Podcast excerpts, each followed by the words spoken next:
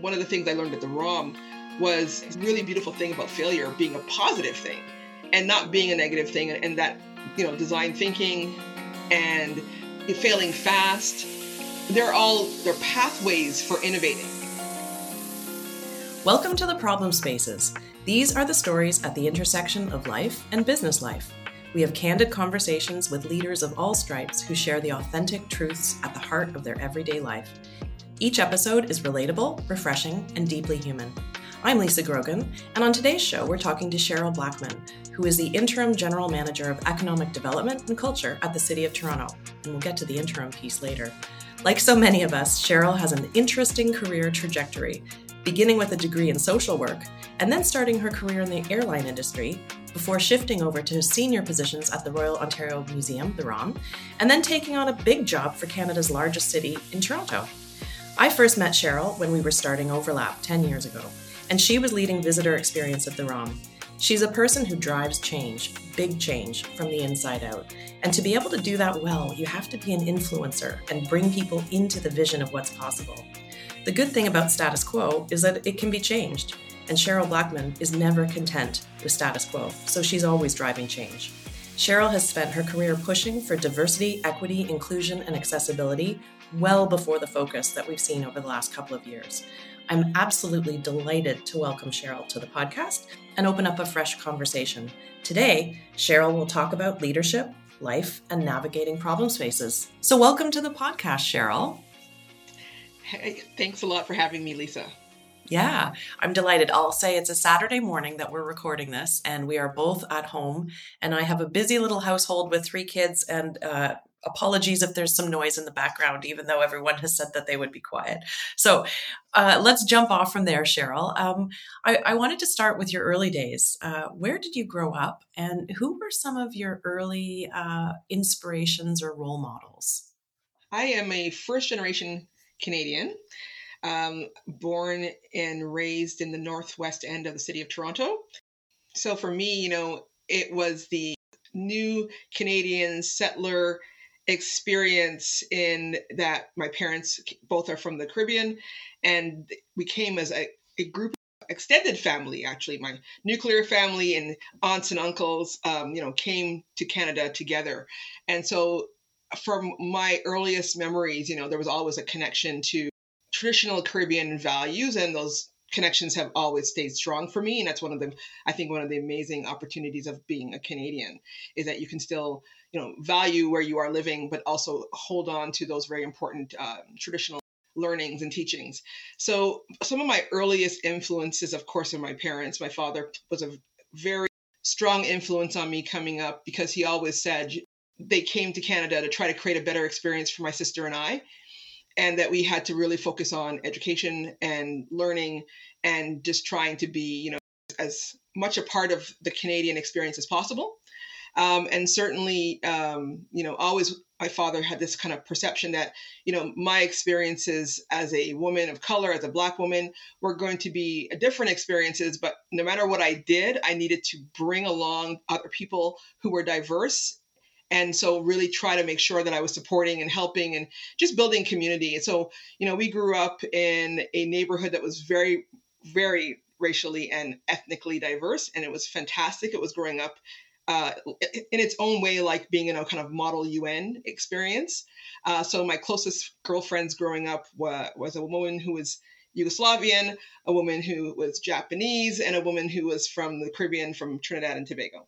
So I had always been surrounded by this idea of diversity and inclusion, and it was just natural and normal.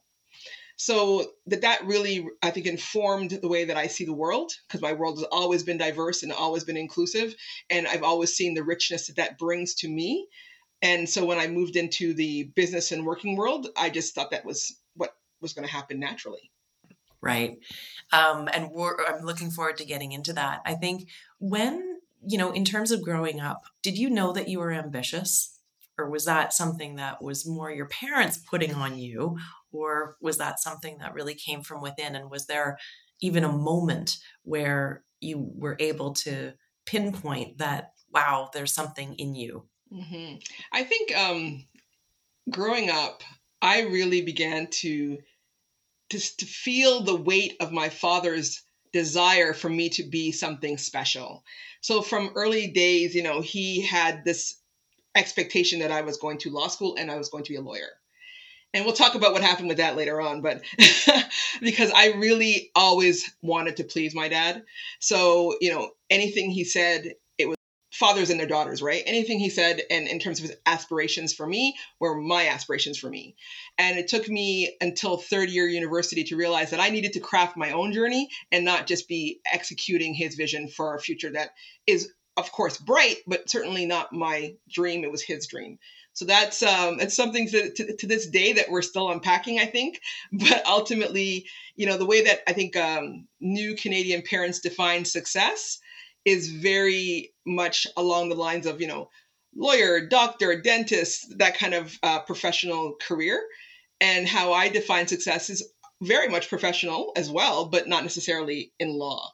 And so it's been one of those things where I think I knew early on that I was somebody who was going to be an advocate, because I have always had a very strong sense of right and wrong. Um, but not only just having that sense of right and wrong, wanting to do something when I saw something that didn't match my definition of right and wrong. So I, I wasn't ever somebody who could passively watch something go wrong and say nothing. Um, I would have to engage. And that is, I think, part of my D N A. And when I speak to my sister who's older, you know, it's funny how siblings don't always see themselves in each other, but now that we're older, um, I'm increasingly understanding that that's something in our D N A. It's just not, it's not an accidental. Right, right. Yeah, no. And, and that is absolutely the Cheryl Blackman that, you know, I have met. Um, absolutely. And so it's interesting. You and I actually went to the same university. I was checking out your years on, and we would have been there at the same time. So it's interesting. We did not cross paths, but we could have easily. Um, and it's interesting because you're undergrad, you, you have a degree in social work. And that is very, very different from a lawyer, uh, but I can see the advocacy piece. Um, tell me a little bit about, um, you know, just your your undergrad experience and, and why social work and uh, why, uh, well, we'll get into then going into airline, which is very different from social work. But anyways, just maybe tell me a little bit about that choice and your experience at university. Absolutely, Lisa. So I think, you know, as I mentioned, I was very interested in in pleasing my father. And so what I discovered was, you know, I wanted to be in a, in a in a helping profession that had an entry pathway into law school. And at the time, you know, the social work degree allowed me the opportunity to to do a third year exit from my degree and a, and a first year entry into law school if I qualified to get in. Um, but as I was going through my social work degree, I was I was loving it, and I was working. You know, I had a very uh, kind of challenging undergraduate experience because I worked my way through, I paid my way through the entire experience. Um, so it was always very much a, a tension between working, paying my rent, and and getting my, my work done. So it was always very um, long days, lots of effort to kind of keep things moving.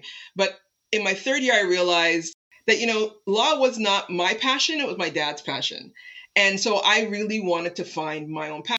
So I, I had social work degree. The minor in public administration as well, which would also support the law kind of lens. But it wasn't my passion. It wasn't the thing that made me say, you know, I can't breathe if I don't do this. It's just, it wasn't that for me. So that was a big moment, you know, in a young woman's life to realize that this thing that you've been gearing up for, for so many years isn't what you really want to do. And having that conversation with my father, yeah, it hasn't ever really sunken in. Let's put it this way.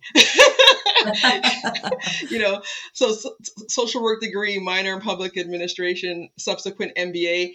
You know, he still asks me, you know, so uh, are you still gonna you thinking about law? You still gonna do a law degree? And I'm like, you know, Dad, no, that is, it's not gonna happen. You know, sorry, it's not what I want to do. Um, so not the best fit for me, but certainly, you know, I think when parents have a dream for their children, letting go sometimes is a real challenge. But obviously it's worked out for me, so I'm okay. Absolutely. So how did you get started in the airline industry? Like, what was the leap that, that happened there? Was it happenstance or was it something very intentional? That was a family business. My dad worked at the airport. Um, so my sister worked at the airport. And so I had to be arm twisted to work at the airport, because at the time, you know, just coming out of back when there was a grade thirteen, uh, finishing school a half a semester early. So I got a small gap period. There was a time when you wanted to follow your friends, and my friends were all going to work professional office spaces. And I, I was like, I, I don't want to go work in an airport, and I don't want to work with my father. Like, I don't want to be that close to you. You know, I'm seventeen, you know, years old. I don't want to be that close to you. And I have this six, seven, eight month gap until I go to university. I don't want to work with you. And so interestingly enough, my father kind of kept at me, kept at me. And I kind of, I said, okay, fine, I'll go to the interview. And grudgingly, I went to the interview, was offered the job, and, you know, it was interesting. And so I actually got two offers, one from American Airlines and one from the handling agency that I eventually went to work with, which was Hudson General. And the reason why I didn't go to work for American Airlines was because they wanted me to travel to the U S to do my training, and I didn't like flying. Wow. and and so I thought, you know, I, I don't know that I'm comfortable going by myself to to the U S to do training. I, you know, I, I want to stay close to home until I understand what this whole new opportunity is. And I'm, and, you know, I'm only going to be here for six months. So I don't, I don't need to go to the U S to go to training. And that was what I was thinking, you know, with my seventeen year old mind. And then sixteen years later, um, you know, went from a handling agency to Air Ontario, Air Ontario, London, Ontario based, owned and operated company at the time. The Deleuze family owned and operated that organization that got uh, acquired by Air Canada in later years. And then moving from Air Ontario to Air Canada. So I spent those formative parts of my early adulthood working in aviation and loving every minute of it. And then nine eleven happened. And it was not just a game changer for the airline industries, as we know today, but for the world. And it was also a game changer for me in that I saw an air, an industry that I loved completely change uh, in a way that was so bound up in stress and anxiety and fear that it, it felt incompatible with my love affair with the industry. So in my early thirties, I had to make a decision about a career change, which was horrifying because I really, I had been working my way up the rungs of the of the airline, you know, moving from initially being a front of counter check-in agent to being a, a supervisor to being a manager. And so I was, I had aspirations to just keep moving in the, in the industry. But yeah, nine eleven changed it for me. So at the point when I, I lived through that experience and it was horrible, you know, the year and a half after that experience happened, I started to make some plans. I hired a professional, and that happened because of a friend who said to me, you know, I really think that everything you're talking about, you know, vis-a-vis changing your job, you would benefit from professional coaching because it sounds like such a big change for you. She introduced me to a, a particular woman who became my professional coach for well over a, a year, and God rest her soul because she passed away from cancer in the last number of years. But a fantastic woman, a dynamic force who really taught me the value of professional coaching and helped me to understand that, you know, a professional coach doesn't do the work for you.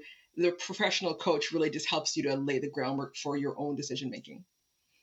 And so, yeah, that's where it, that's where it took me. Well, it's interesting because I think part of um, when we all look back at our early careers, you know, in your twenties, you're just so focused on, you know, impressing people and moving up through the ranks and, you know, trying to, you know, hit something by thirty or early thirties. And you, you see that. And then, um, but I think you're, you're trying to do it all on your own. And I think that wisdom comes with age, and you do understand who, who do I, who's my team around me, who's helping me really think about me. So it's interesting because in, in your early twenties, like in that time, um, before you made the shift, um, you know, tell me maybe, um, maybe tell me a, a little bit, what was, what was one of your biggest failures, or what was one of your biggest, you know, did you have a big failure, uh, something that you can laugh about today, but at the time it was, you know, very, very um, important to you.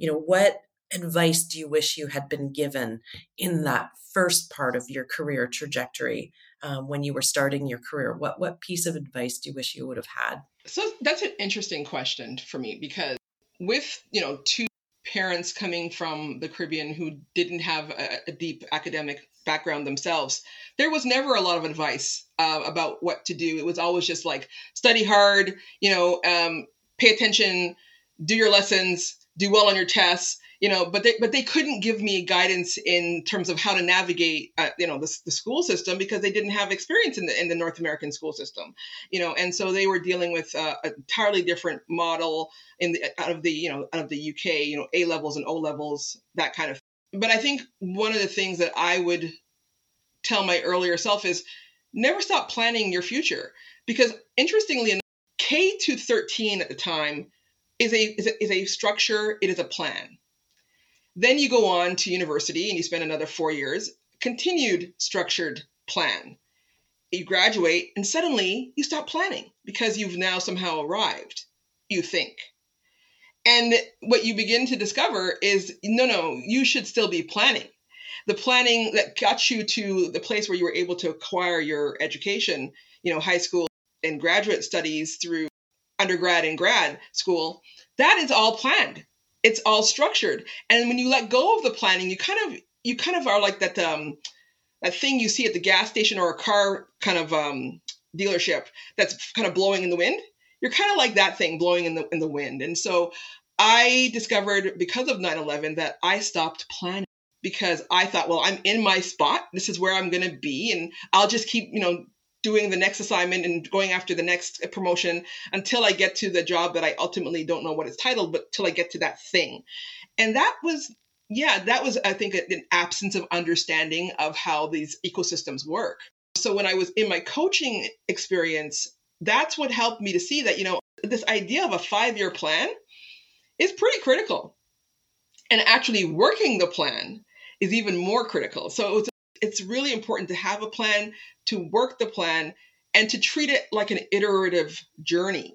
Um, and, and I think along the way, you're going to discover there's things in the plan that you just, you know, you don't want anymore, or you don't, or you didn't think you were going to feel uh, either positively or negatively about that thing that you had in the plan. But you need to have that room to be able to iterate the changes um, in your plan. And so for me, you know, I, I think one of the things I learned at the ROM was really beautiful thing about failure being a positive thing and not being a negative thing. And, and that, you know, design thinking and failing fast, they're all really, they're pathways for innovating, you know, so a lot of new creative things happened, both in the airlines, especially as a result of nine eleven. I mean, we literally were recalibrating the way that you deliver airline services every single day from the point that nine eleven happened to, to current day. I mean, even right now, living uh, with the pandemic.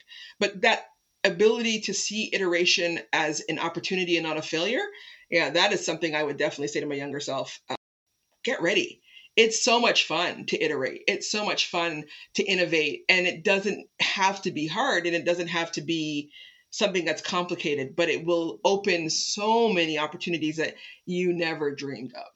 I love that framing, because I think you're right. And, uh, you know, you do it in your work. You're doing it every day. You're making the plan. You're working the plan. You're, you know, trying to do the best for whatever organization you're with. But to be able to apply that and open the space to do that for yourself, I think is so important. And, you know, I know Brock and I, we have a, a business advisor, and they don't give you the answers. They just help to guide you and to really, you know, we're making all the decisions, but it's just, it's so helpful, so framing.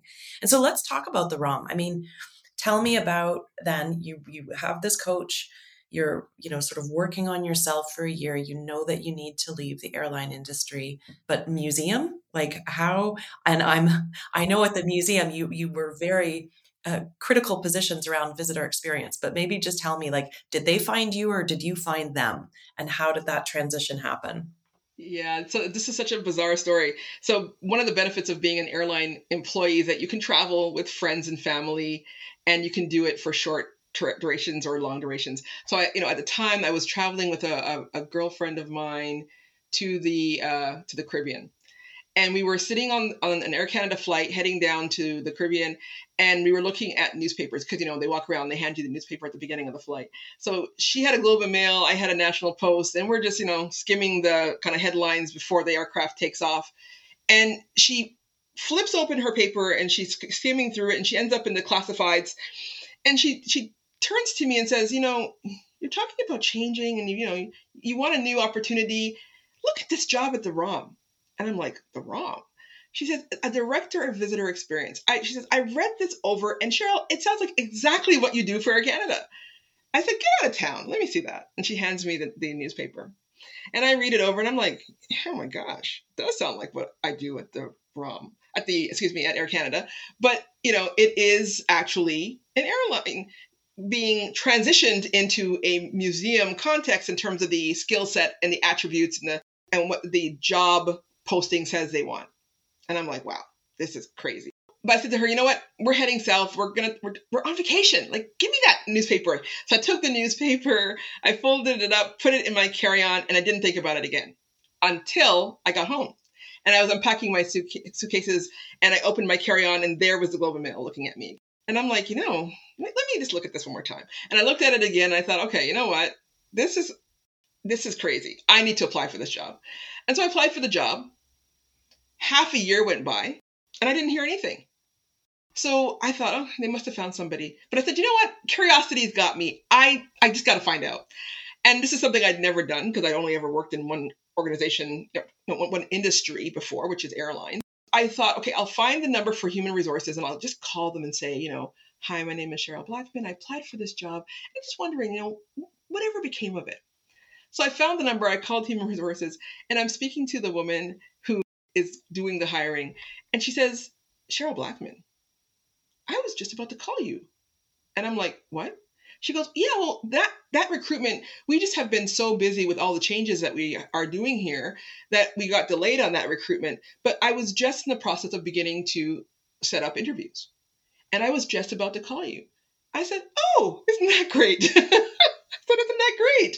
I said, well, fantastic. So I said, you know, well, whenever you're ready, I'm still interested. So I'm just, it's really great to hear that that opportunity hasn't been filled yet. And so I just left it at that. And so long story short, um, went through the competition and later found out hundreds of people applied for the job. And I was a successful first director of visitor experience at the Royal Ontario Museum and was just like beside myself thrilled. Like, it was so much fun. And it was it was great because at the time I was also looking at other airline opportunities. And, you know, I was competing for a job in another airline, got offered the job. So I had to actually choose between continuing to work in aviation or transitioning to a museum. And so the person who was recruiting me from the other airline, who was somebody I'd gotten to know when I was working at Air Canada, I called them up and I said, look, this is, I have your opportunity and I'm so grateful for this. But I also have this other offer, which is so like not what we're doing right now. And I told him about what the job was. And he says to me, you know what, Cheryl, take the museum job. It's it's going to stretch you. It's so out of your comfort zone. And you are amazing. Obviously, we offered, we offered you this job. But this, like this is different. He, you know, and he says, you know, this, if you ever decide that you don't like museums, come back. But this is kind of really a great, unique opportunity. So congratulations, really happy for you and uh, wish you all the best. And so I took the, air, I, I, I left the airline job and took the museum job. And uh, yeah, I think it's one of the, you know, th- there's been some really good decisions that I've made. And that was one of the best ones I've made because it, it was this thing where I didn't go with comfort. I didn't go with what would just have been like getting in the car and being on automatic. I went to a five speed standard that needed to needed to have all kinds of new muscles in my brain and in my uh, system flexed to be able to, you know, rise up to a, a new challenge. And really one of the best decisions I ever made. Well, and for context, so Royal Ontario Museum is a flagship museum um, in Canada, um, and it's in the heart of the city of Toronto. It's a it's a beautiful um, building. It's a beautiful space. I also come with a museum background, and when I was in England, I adored working for what is now the National Media Museum, and it's part of the Science Museum Network over there, and absolutely loved it and have a passion for it and have a passion for the role that museums can play in our communities.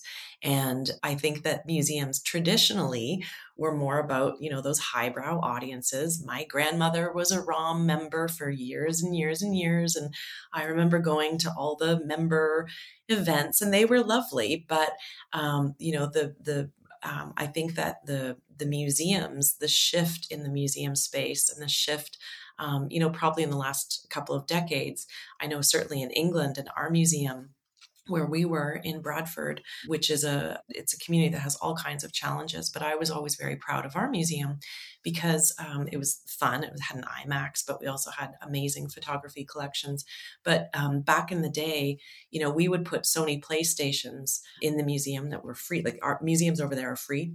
And, but we would put the PlayStations at the like furthest place away so that kids who wanted to play on the PlayStations, they could come in and play, but they actually had to move through the whole museum. It's kind of like, you know, the grocery store put the milk at the back so that you have to walk through the whole grocery store. So I'm curious, Cheryl, like the ROM went through significant change in your time, uh, both physically, I think you were there for the redevelopment, um, and it was quite controversial in itself. So I'd love for you to just talk about some of the change. There was change at the top, like there was executive change, C E O change. And I think when you and I met, um, there was a new C E O in Jan- Janet Carding. And the neat thing was Janet Carding actually worked for the Science Museum. So I had known her way back when, and she's amazing, I think, and um, has done amazing things. So I, I need to stop talking, but because I, I could talk about museums all, all day. But I think a couple things. First, maybe just talk about working through uh, change coming in with that in that first position, you know, driving a mandate. And I would love to talk Um, also about diversity, equity, inclusion, and accessibility. Um, and, and in particular, um, I think you were part of, in twenty sixteen, um, an apology uh, reconciliation with the Coalition for the Truth About Africa. So I'm, I'm, this is like a open-ended question, but maybe just tell me about the experience generally, and then maybe we can go into a little bit more detail with some of these specific things. Yeah, yeah, absolutely, Lisa. I mean, So I'm uh, really grateful to William Thorsell. Uh, William Thorsell joined the Royal Ontario Museum after being editor-in-chief at the Globe and Mail. Distinguished uh, leader, distinguished academic, a charismatic, charismatic leader. And he had just a lot of force. And so he was the, the kind of the, the, the driving force behind the creation of the Director of Visitor Experience position. And I ended up uh, working with Joel Peters, who went from the ROM on to Tourism Toronto and then went into academia and had, you know, again, a distinguished leader in his own right as well. But during my years, uh, early years at the ROM, it, w- it was very much the Director of Visitor Experience was initially a contract position. And, you know, because it was so brand new, folks weren't sure whether this was going to be something that was going to yield any real impact. And so they wanted to kind of have like a safety net and to be able to decide whether this was valuable and making a difference. But the intention was to build a, a visitor experience that was really a driving force to this beautiful new uh, Michael Lee-Chin crystal. You know, this Daniel Libeskind iconic, controversial design. And so I was really excited by the fact that, you know, I would be there literally from the ground up, be working and walking staff through construction areas um, and getting to see the building built from the inside out. Um, and so build a really strong connection with the, the crystal. And, you know, like or not like it, it, it did exactly what it was meant to do. It was, it was this thing that was meant to inspire dialogue, to begin to get people to think about this space as being something more than just staid and stuffy. And it needed to be this beacon, this calling card for the world that, you know, the Royal Ontario Museum is not only still here, but will be here into the future. Um, and that there was a deep set of reflection required by everybody, the, you know, all of the leadership, all of the staff about, you know, what is the vision for this space and what are we going to do to make this Canada's museum? So it was, it was exciting, exciting times because we went through and I'm so honored to have been part of that team for fourteen years. And we created so many firsts and, and really just leveraged so much of the deep Uh, academic and professional expertise that live within that space to be able to tell stories in a way that many, many folks had never seen before. Um, you know, so I, I'm very, very honored. And, you know, one of the programs that I am always going to be proud of is, is ROM Community Access. And that was a program that I call ROMCAN, because what I he- heard in the early years of joining the ROM is the ROM can't do this, the ROM can't do that. And when I was thinking about ROM Community Access Network, I thought, well, the ROM can do it, and the ROM will do it. And so ROMCAN was born. And, you know, when I left the museum in twenty eighteen, ROMCAN was celebrating its tenth anniversary. So this is a program that when I left had over eighty plus partners and now has over one hundred partner organizations. And it was important to me to make sure that there would be a way to, for the ROM to be a connector with community, to meaningfully address issues around access to arts and culture spaces, and for it to be a welcoming space that would inspire generations to come. It had already inspired many, many generations of people, but I needed it to, it, through this program, to continue to not only inspire the kind of the usual suspect audience, which, you know, I wanted it to inspire and really look like Toronto in terms of the, you know, the breadth and depth of the folks who were being inspired to engage Uh, within a, a museum space, because museums are notorious for being spaces that feel very oriented towards a, a European, Eurocentric worldview. Nothing wrong with a European, Eurocentric worldview.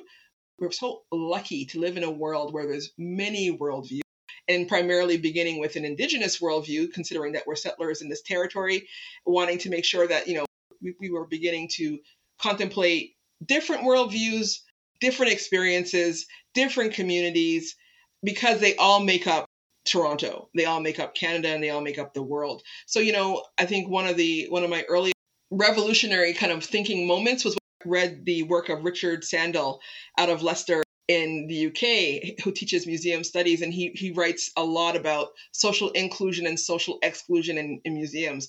And as a, you know, someone who had a training as a social worker, reading Sandel's work, I just was like, okay, I have landed. This is it.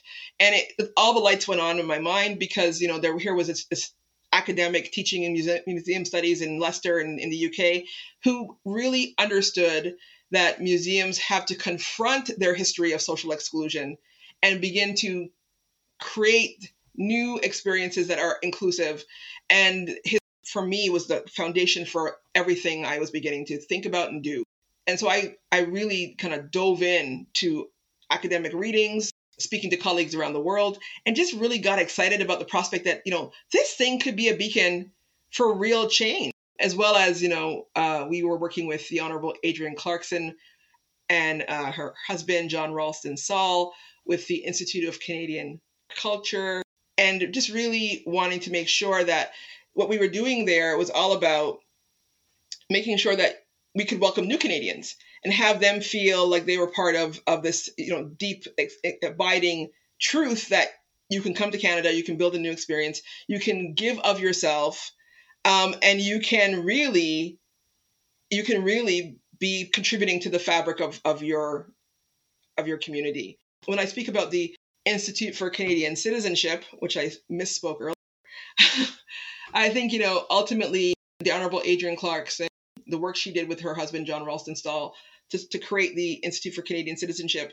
This was going to be for us the springboard opportunity to, to be and welcome new Canadians at the beginning of their journey in this territory as settlers, and helping them to understand that their gifts were valid, that they could give back to and be part of Canadian success stories.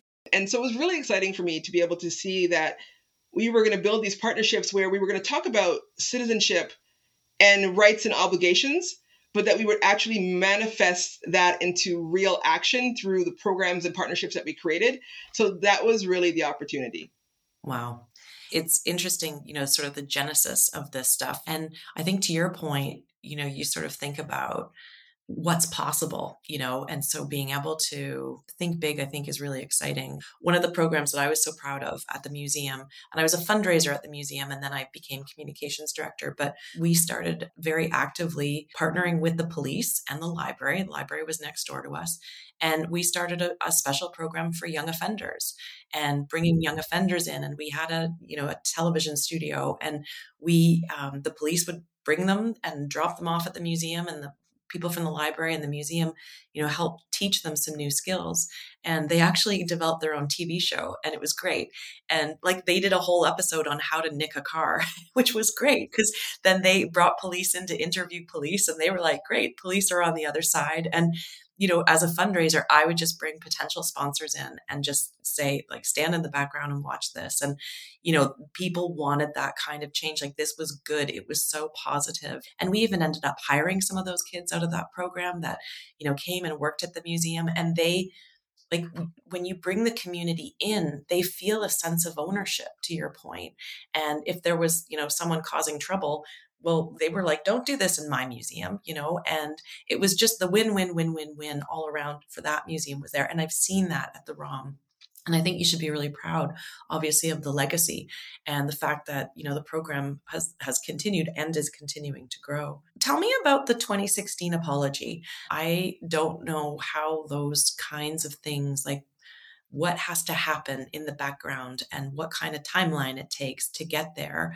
And, you know, the public just sees the public facing stuff. But maybe if you can take us through, you know, what was the situation and what does it take within an organization like the ROM to get there? So thanks for that question, Lisa. I think, you know, the apology to the Black community was, was long overdue. And I think, you know, everybody kind of recognized that by the time that I got involved in, in the conversation. And I think one of the things that was clear to me was, you know, I would be, as part of a visitor experience kind of um, thinking, I would be approaching and talking to visitors who paid an admission to a museum to try to figure out if they were unhappy, how to make it right. And I, I, I found it really unusual that, you know, we had an entire community who felt that there was an exhibition that had happened, you know, uh, twenty-five or so years before the apology, that was offensive, that was disrespectful, that had, you know, very affected them in a way that it was really a demonstration of systemic racism, and that nobody thought it was important to close that chapter and create a new opportunity to work in, in partnership with community to kind of move the work forward. And, you know, of course, when I say that, it sounds like it's a gross oversimplification. But I think the reality is, you know, that was the perception of the community. The community was feeling very strongly that nobody cared about how they felt, and that the the inaction was a very strong signal that, you know what, our feelings are not important. And it, it, it was really that understanding for me, once I became aware of that understanding, was incompatible with everything that, you know, the, the Crystal stood for, and for everything that a visitor experience stands for. Um, and it was incompatible with, you know, notions of truth and reconciliation. It was just incompatible with so many things. Every community should and must feel dignity and respect. And if, if we create something and it doesn't generate that feeling, then we have culpability for it. So for me, I put myself out there to say, you know, look, I'm prepared to take a, a leadership role in advancing a conversation that needs to happen, hasn't happened, not because I'm a person of color, because my, you know, my role dictates that I I have an opportunity to take some leadership with this. And, you know, I was very fortunate to work with Ras Rico, who is, you know, the key leader of the C F T A, in in that he was always very generous in telling the truth of the experience, which also meant for him and his colleagues reliving trauma over and over again. And, and that was so hard, but he was always so dignified, always so respectful, always so generous, but always so focused on the fact that, you know what, if it was the last thing that he did in his life, he was going to see the ROM be accountable for something that they weren't being accountable for. And so, you know, at the end of the day, we can be as big as we want to be in any space, you know, as complex as an institution as we want to be, create, but we have to remember who we serve. And we don't serve some people, we serve all people. And when we create things that are resulting in, you know, community really being hurt and injured because of our creation, yeah, we have to do something about that. And it's hard work to come to a turning of the page. And I think, you know, I'm just really grateful that Ras Rico and the C F T A were willing to come to the table and be clear, as they always were, about the the things that the ROM needed to do to be accountable, to be able to make an apology that actually could be accepted. You know, and I think we see the experience even being mirrored right now through Truth and Reconciliation, and, you know, the experiences that are that are happening on the on the West Coast with uh, Prime Minister Trudeau and, and the Indigenous communities, and and just set. that kind of feeling that when we give an apology, we have to be clear that that apology is packaged in a way that it actually includes action. And we're all on this journey. And, and I think this is really, I think community was asking of us, is that if we're going to apologize, it has to be meaningful and it has to go deep and it has to be uh, inclusive of the actions that demonstrate that change is finally going to come. Um, and it's not just about saying, sorry, you're, you know, sorry, you had a bad go. Uh, it is, you know, sorry you had a bad go, and here are all the things we're going to do to try to begin to rebuild a fractured and damaged relationship so that we can get to a place where we can work together respectfully with dignity and really reflect your stories in your own voice, not in our voice. Um, and these are the things that are the, these, these are the heavy lifting journeys that we are all on, you know, in terms of making sure that uh, we appreciate that everybody's story is valuable. And the way that those stories are told should actually elevate people and not denigrate people. And, you know, intention is is really a very different thing than um, outcome. And I think that's the challenge that we all face. And mistakes are going to be made, but I think it's how we manage those mistakes and how we recover from those mistakes that are the difference between whether relationships will continue to move in a positive direction or derail completely and and not. And so I think, you know, it's it's going to take the R O M twenty-five years to undo, you know, what has been done. And for some people, there will never be an undoing because, you know, lives were changed. For many people were strong enough and bold enough to stand up against what they knew to be uh, inappropriate, and were, and you know, and, and getting those folks um, made whole. That's a very different journey, and that's one that's, you know, it's hard to kind of quantify what it'll take to make that happen. Thanks for sharing that. Um, I love that framing. Intention is different than outcome, and I think you're absolutely right. Um, right now, the meaningful apology with action is absolutely uh, where organizations of all kinds must go, um, including a, a you know a smaller firm like Overlap. Um, you know, but really uh, making sure that we're looking inward and and uh, taking action along the way. So let's let's jump to City of Toronto. Um, you know, you you drove big change, I think, for fourteen years at the R O M. Very, very successful and continued to elevate within that system. And then uh, City of Toronto. Now, this one makes absolute sense because then you moved into Director of Museums and Heritage Services. So that's overseeing all of uh, Toronto's uh, cultural um, organizations.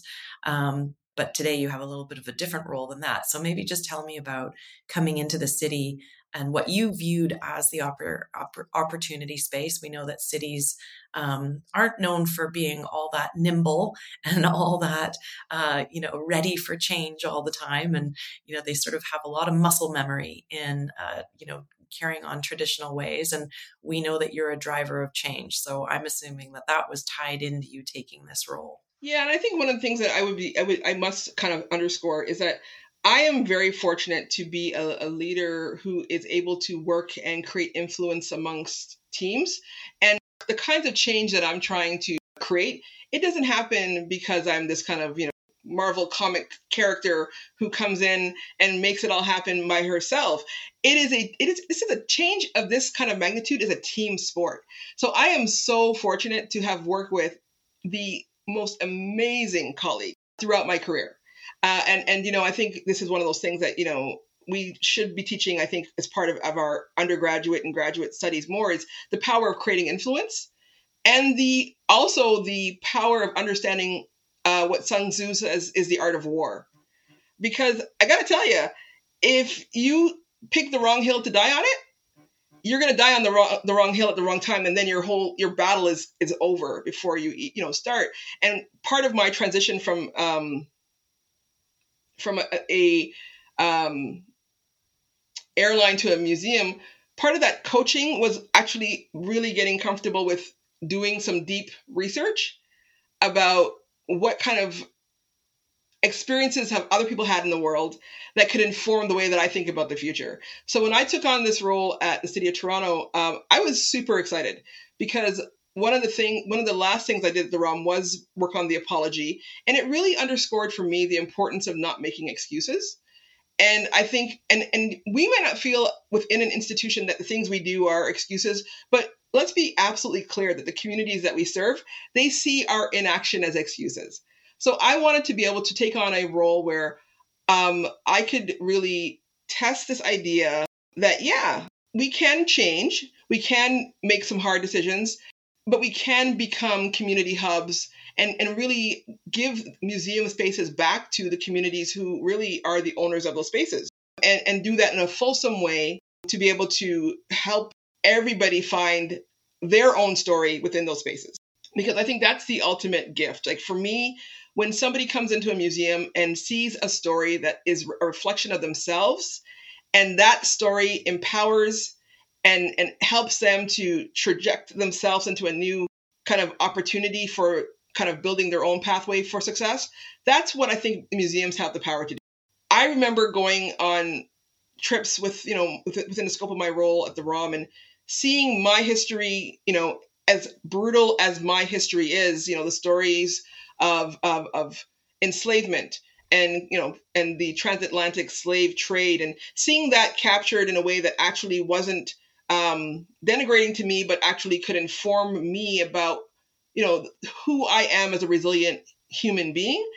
That, that was for me game-changing, extremely powerful, and wanting to, to, to have uh, spaces where folks could come in, not only see their stories because they contributed to the creation of those stories, but they could also create connections between stories that maybe weren't obvious and weren't there previously. So this opportunity to have ten sites to work in partnership with, um, you know, museums professionals who had living history spaces that were telling, for some people, feels like a, a very singular narrative because it tends to be, again, colonial, Eurocentric, and one period.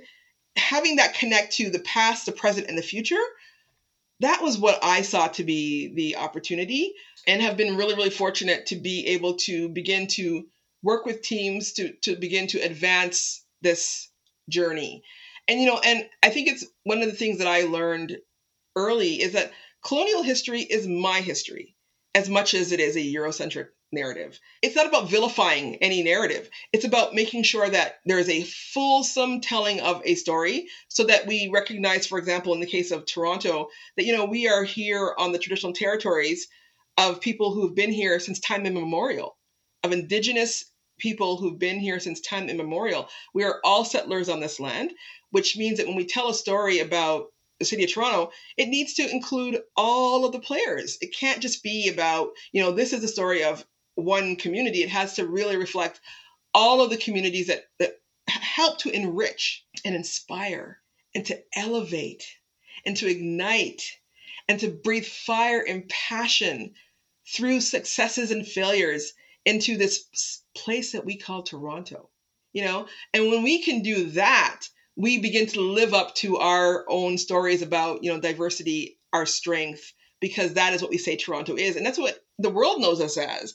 And so bringing in or closing the gap between who we say we are to the world and who we actually are in our own backyards is, is really the opportunity. And, and that was one I just could not resist. Oh, I could just sit here and listen to you all day, Cheryl. I love it. And I think that the authenticity is just, it just comes through. There is that in your D N A. And so I guess like with the pandemic, I think it's during the course of the pandemic, you're now interim general manager um, of economic development um, and culture. Tell, maybe tell me a little bit about the experience of like, how is the, how is the pandemic um, impacted things? Obviously things had to, like everybody, rapidly move uh, quickly, but um, you know, maybe just tell me about this move up to interim general manager and why, and why it's interim and where you're at with the city right now, or where they're at through this prolonged time of just huge change in the world. So I, I think, you know, I am very, very fortunate to have joined the Toronto Public Service when I've joined the Toronto Public Service, in that I understand that there is a perception that public servants are not nimble, but I, I think if we are being truthful, I have to say that I am so honored to be among colleagues who have been as nimble and more nimble than I think anybody could have ever dreamed or thought for this really kind of singular focus of saving lives during a pandemic and, and really fighting to ensure that covid nineteen doesn't decimate more lives than it already has. And I am surrounded every day by some of the most thoughtful, giving, professional colleagues and, and who've really just put everything out there to support Torontonians and to and help us to make sure that we're all on this journey together, but ultimately getting ready to to rebuild and to recover and to kind of create new successes coming up from what has been an incredibly challenging time. So, you know, hats off to Mayor John Tory, hats off to, you know, the council, to uh, City Manager Chris Murray, Deputy City Manager Paul Johnson, and the entire public service, you know, like unbelievable, unbelievable commitment. So for for us, you know, it has been about the very great deal of hard pivots, like lots of hard changes, hard, hard turns. Um, but the turns have been all in the service of making sure that, you know, Torontonians could see the light at the end of the tunnel, um, and that we could, you know, prioritize safety and and really making sure that that was the driving force behind what we were doing. So certainly, you know, in economic development and culture, we are very, very focused on making sure that we are supporting the businesses, both small businesses, uh, mid-sized businesses, industry, really for this idea of rebuild and recovery. And we're also interested in, in the way that culture and art come together and heritage to make sure that these things are all, you know, parts of the demonstrations of, of vitality, that those continue to exist. Um, and, and once safe to do. And we're right now in that period where, you know, uh, we are seeing changes and we're seeing a lifting of different types of, um, of, of, of precautions as things are beginning to lift. And as we're beginning to get um, more access to, you know, going out and being in retail spaces, event spaces, as we're returning to the office, our team is there to make sure that we are helping folks find those opportunities for prosperity. For us, you know, we're clear that prosperity needs to be inclusive. And so inclusive economic development uh, is something that we're very, very focused on. And we see equity as a con- as a really important piece of that. And that and that is really owed very largely to some of the work that's been coming from Deputy Mayor Michael Thompson and Blake Goldring, who were working on a Build Back Stronger report that went to council and really began to show us four pillars for action where we could really drive change. But this idea that, you know, equity should be the spine of our work going forward so that nobody is left behind, because we all saw, not just in, in Toronto, not just in Canada, but globally, we saw the way that covid nineteen has really pulled back the covers off of inequity and has made it very clear who's disproportionately being impacted by covid nineteen, and that has been largely Black, Indigenous, people of color communities. So for, you know, our history, there's been really a, not as many opportunities to be in the same boat, but covid nineteen has made it possible for an entire world to be in the same boat at the same time and seeing the same challenges levied against, you know, uh, equity deserving communities. And so making sure that covid nineteen um, is a, is a turning point from not just recognizing that there are challenges to actually, again, taking those very um, clear actions to create sustained change. That is, that's certainly what the team is focused on. And we have uh, so many great people who've contributed to thinking about what a new future could look like. Um, and those community voices have really been a, a central part of that work through the Toronto Office of Recovery and Rebuild and the Tor report. So ultimately, at the end of the day, you know, right now we're on this journey to build back stronger, to make sure that, you know, as we kind of create this new future, it doesn't leave an entire segment of our population behind because we were not thinking about or accounting for them. We are on a journey towards meaningful, meaningful change.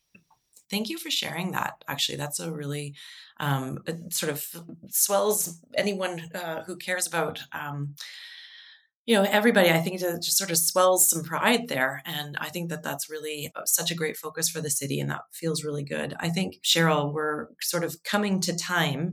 And as we wrap up, this has been wonderful.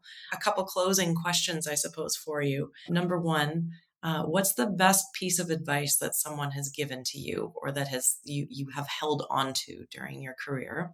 I think one of the best pieces of advice that I've hold, held on to is ask a lot of questions. Ask a lot of questions and don't be afraid to look like you don't have all the answers, because you don't. You know, and there's, there, I think there, the time in our lives where we, we had to come to the table appearing to have all the answers because we were the subject matter expert. There, that's very different than leadership. And leadership means that you have to be comfortable with saying, hey, I don't have all the answers, but I'm going to amass a team of people who collaboratively we're going to create a path to get to the outcome that we intend to get to. And that outcome needs to be impactful. So we've got to be changing lives. We can't just be counting widgets. Love that. Okay, you're a natural problem solver. You're solving problems every day. Uh, do you think problem solving abilities and skills and mindset, do you think it's nature or nurture? I think it's both. I think I think human beings have, since our existence, solved problems all the time, you know, from the, from the first time that we created fire to warm our bodies and, and cook our food to present day. Like we, I think we are an amalgam of both of those factors, nature and nurture. And, and problem solving is so much fun because it is that thing that leads to innovation. So before it was innovation, it was problem solving, you know, and I think it's a great opportunity for ideas to exchange, for people to dream big and to, and to make mistakes and to, and to learn from those mistakes. And if you look at folks who are really successful, they didn't get success because they went from A to B without having a ton of failures in between. They just figured out how to learn from those mistakes faster and they kept moving. And I think we've got to take away this kind of shame that we've associated with failure, because really and truly, if we want to see prosperity, we've got to be able to iterate. We've got to be able to try different things and to learn and evolve our thinking and our practice. And we and we can do that in a way that's not wasteful, but it certainly is critical that we don't believe that one person is the keeper of all, you know, that, that kind of a Wizard of Oz moment, you know, like those those days are long gone. Any solution has to come because of a collective action that includes many minds merging together and many voices merging together to be able to arrive at a, a positive output. So I'm excited by the fact that, you know what, we live in a time where we can not only share in person, but certainly we've learned all in the last eighteen months that virtually borders are kind of like unimportant. So, you know, all the things that we kind of believed we couldn't do, covid nineteen has shown us that, yeah, this, this mantra about no more excuses is really one that is something that we can get our heads around, because we can't go back. We shouldn't go back to twenty nineteen. We know too many things now about what the future could be like if we actually learn from this last eighteen, nineteen months and begin to build and stack up against a new uh, set of opportunities. There's a lot of, lot of work to do. A lot of people have made, you know, tremendous sacrifices. Lots of lives have been have been impacted, and and and unfortunately, lots of lives have been lost, both, you know, locally, nationally, globally. But we can't let that be for naught. We've got to celebrate and create new opportunities and honor those lives by creating a better future. So I am always going to be super, super honored to be in a position to be a public servant and to be a servant leader, and just to be able to do my very best to give back to the folks who contribute to making Toronto, Ontario, and Canada the amazing place that it is. Thank you. Final question, Cheryl. Uh, what would a totally alternate career path may have been for you? And don't say lawyer. uh, totally alternate. So it's it's funny. One of the things that I've been getting really interested in is futurism. So I think a totally alternate career looking forward would be a futurist.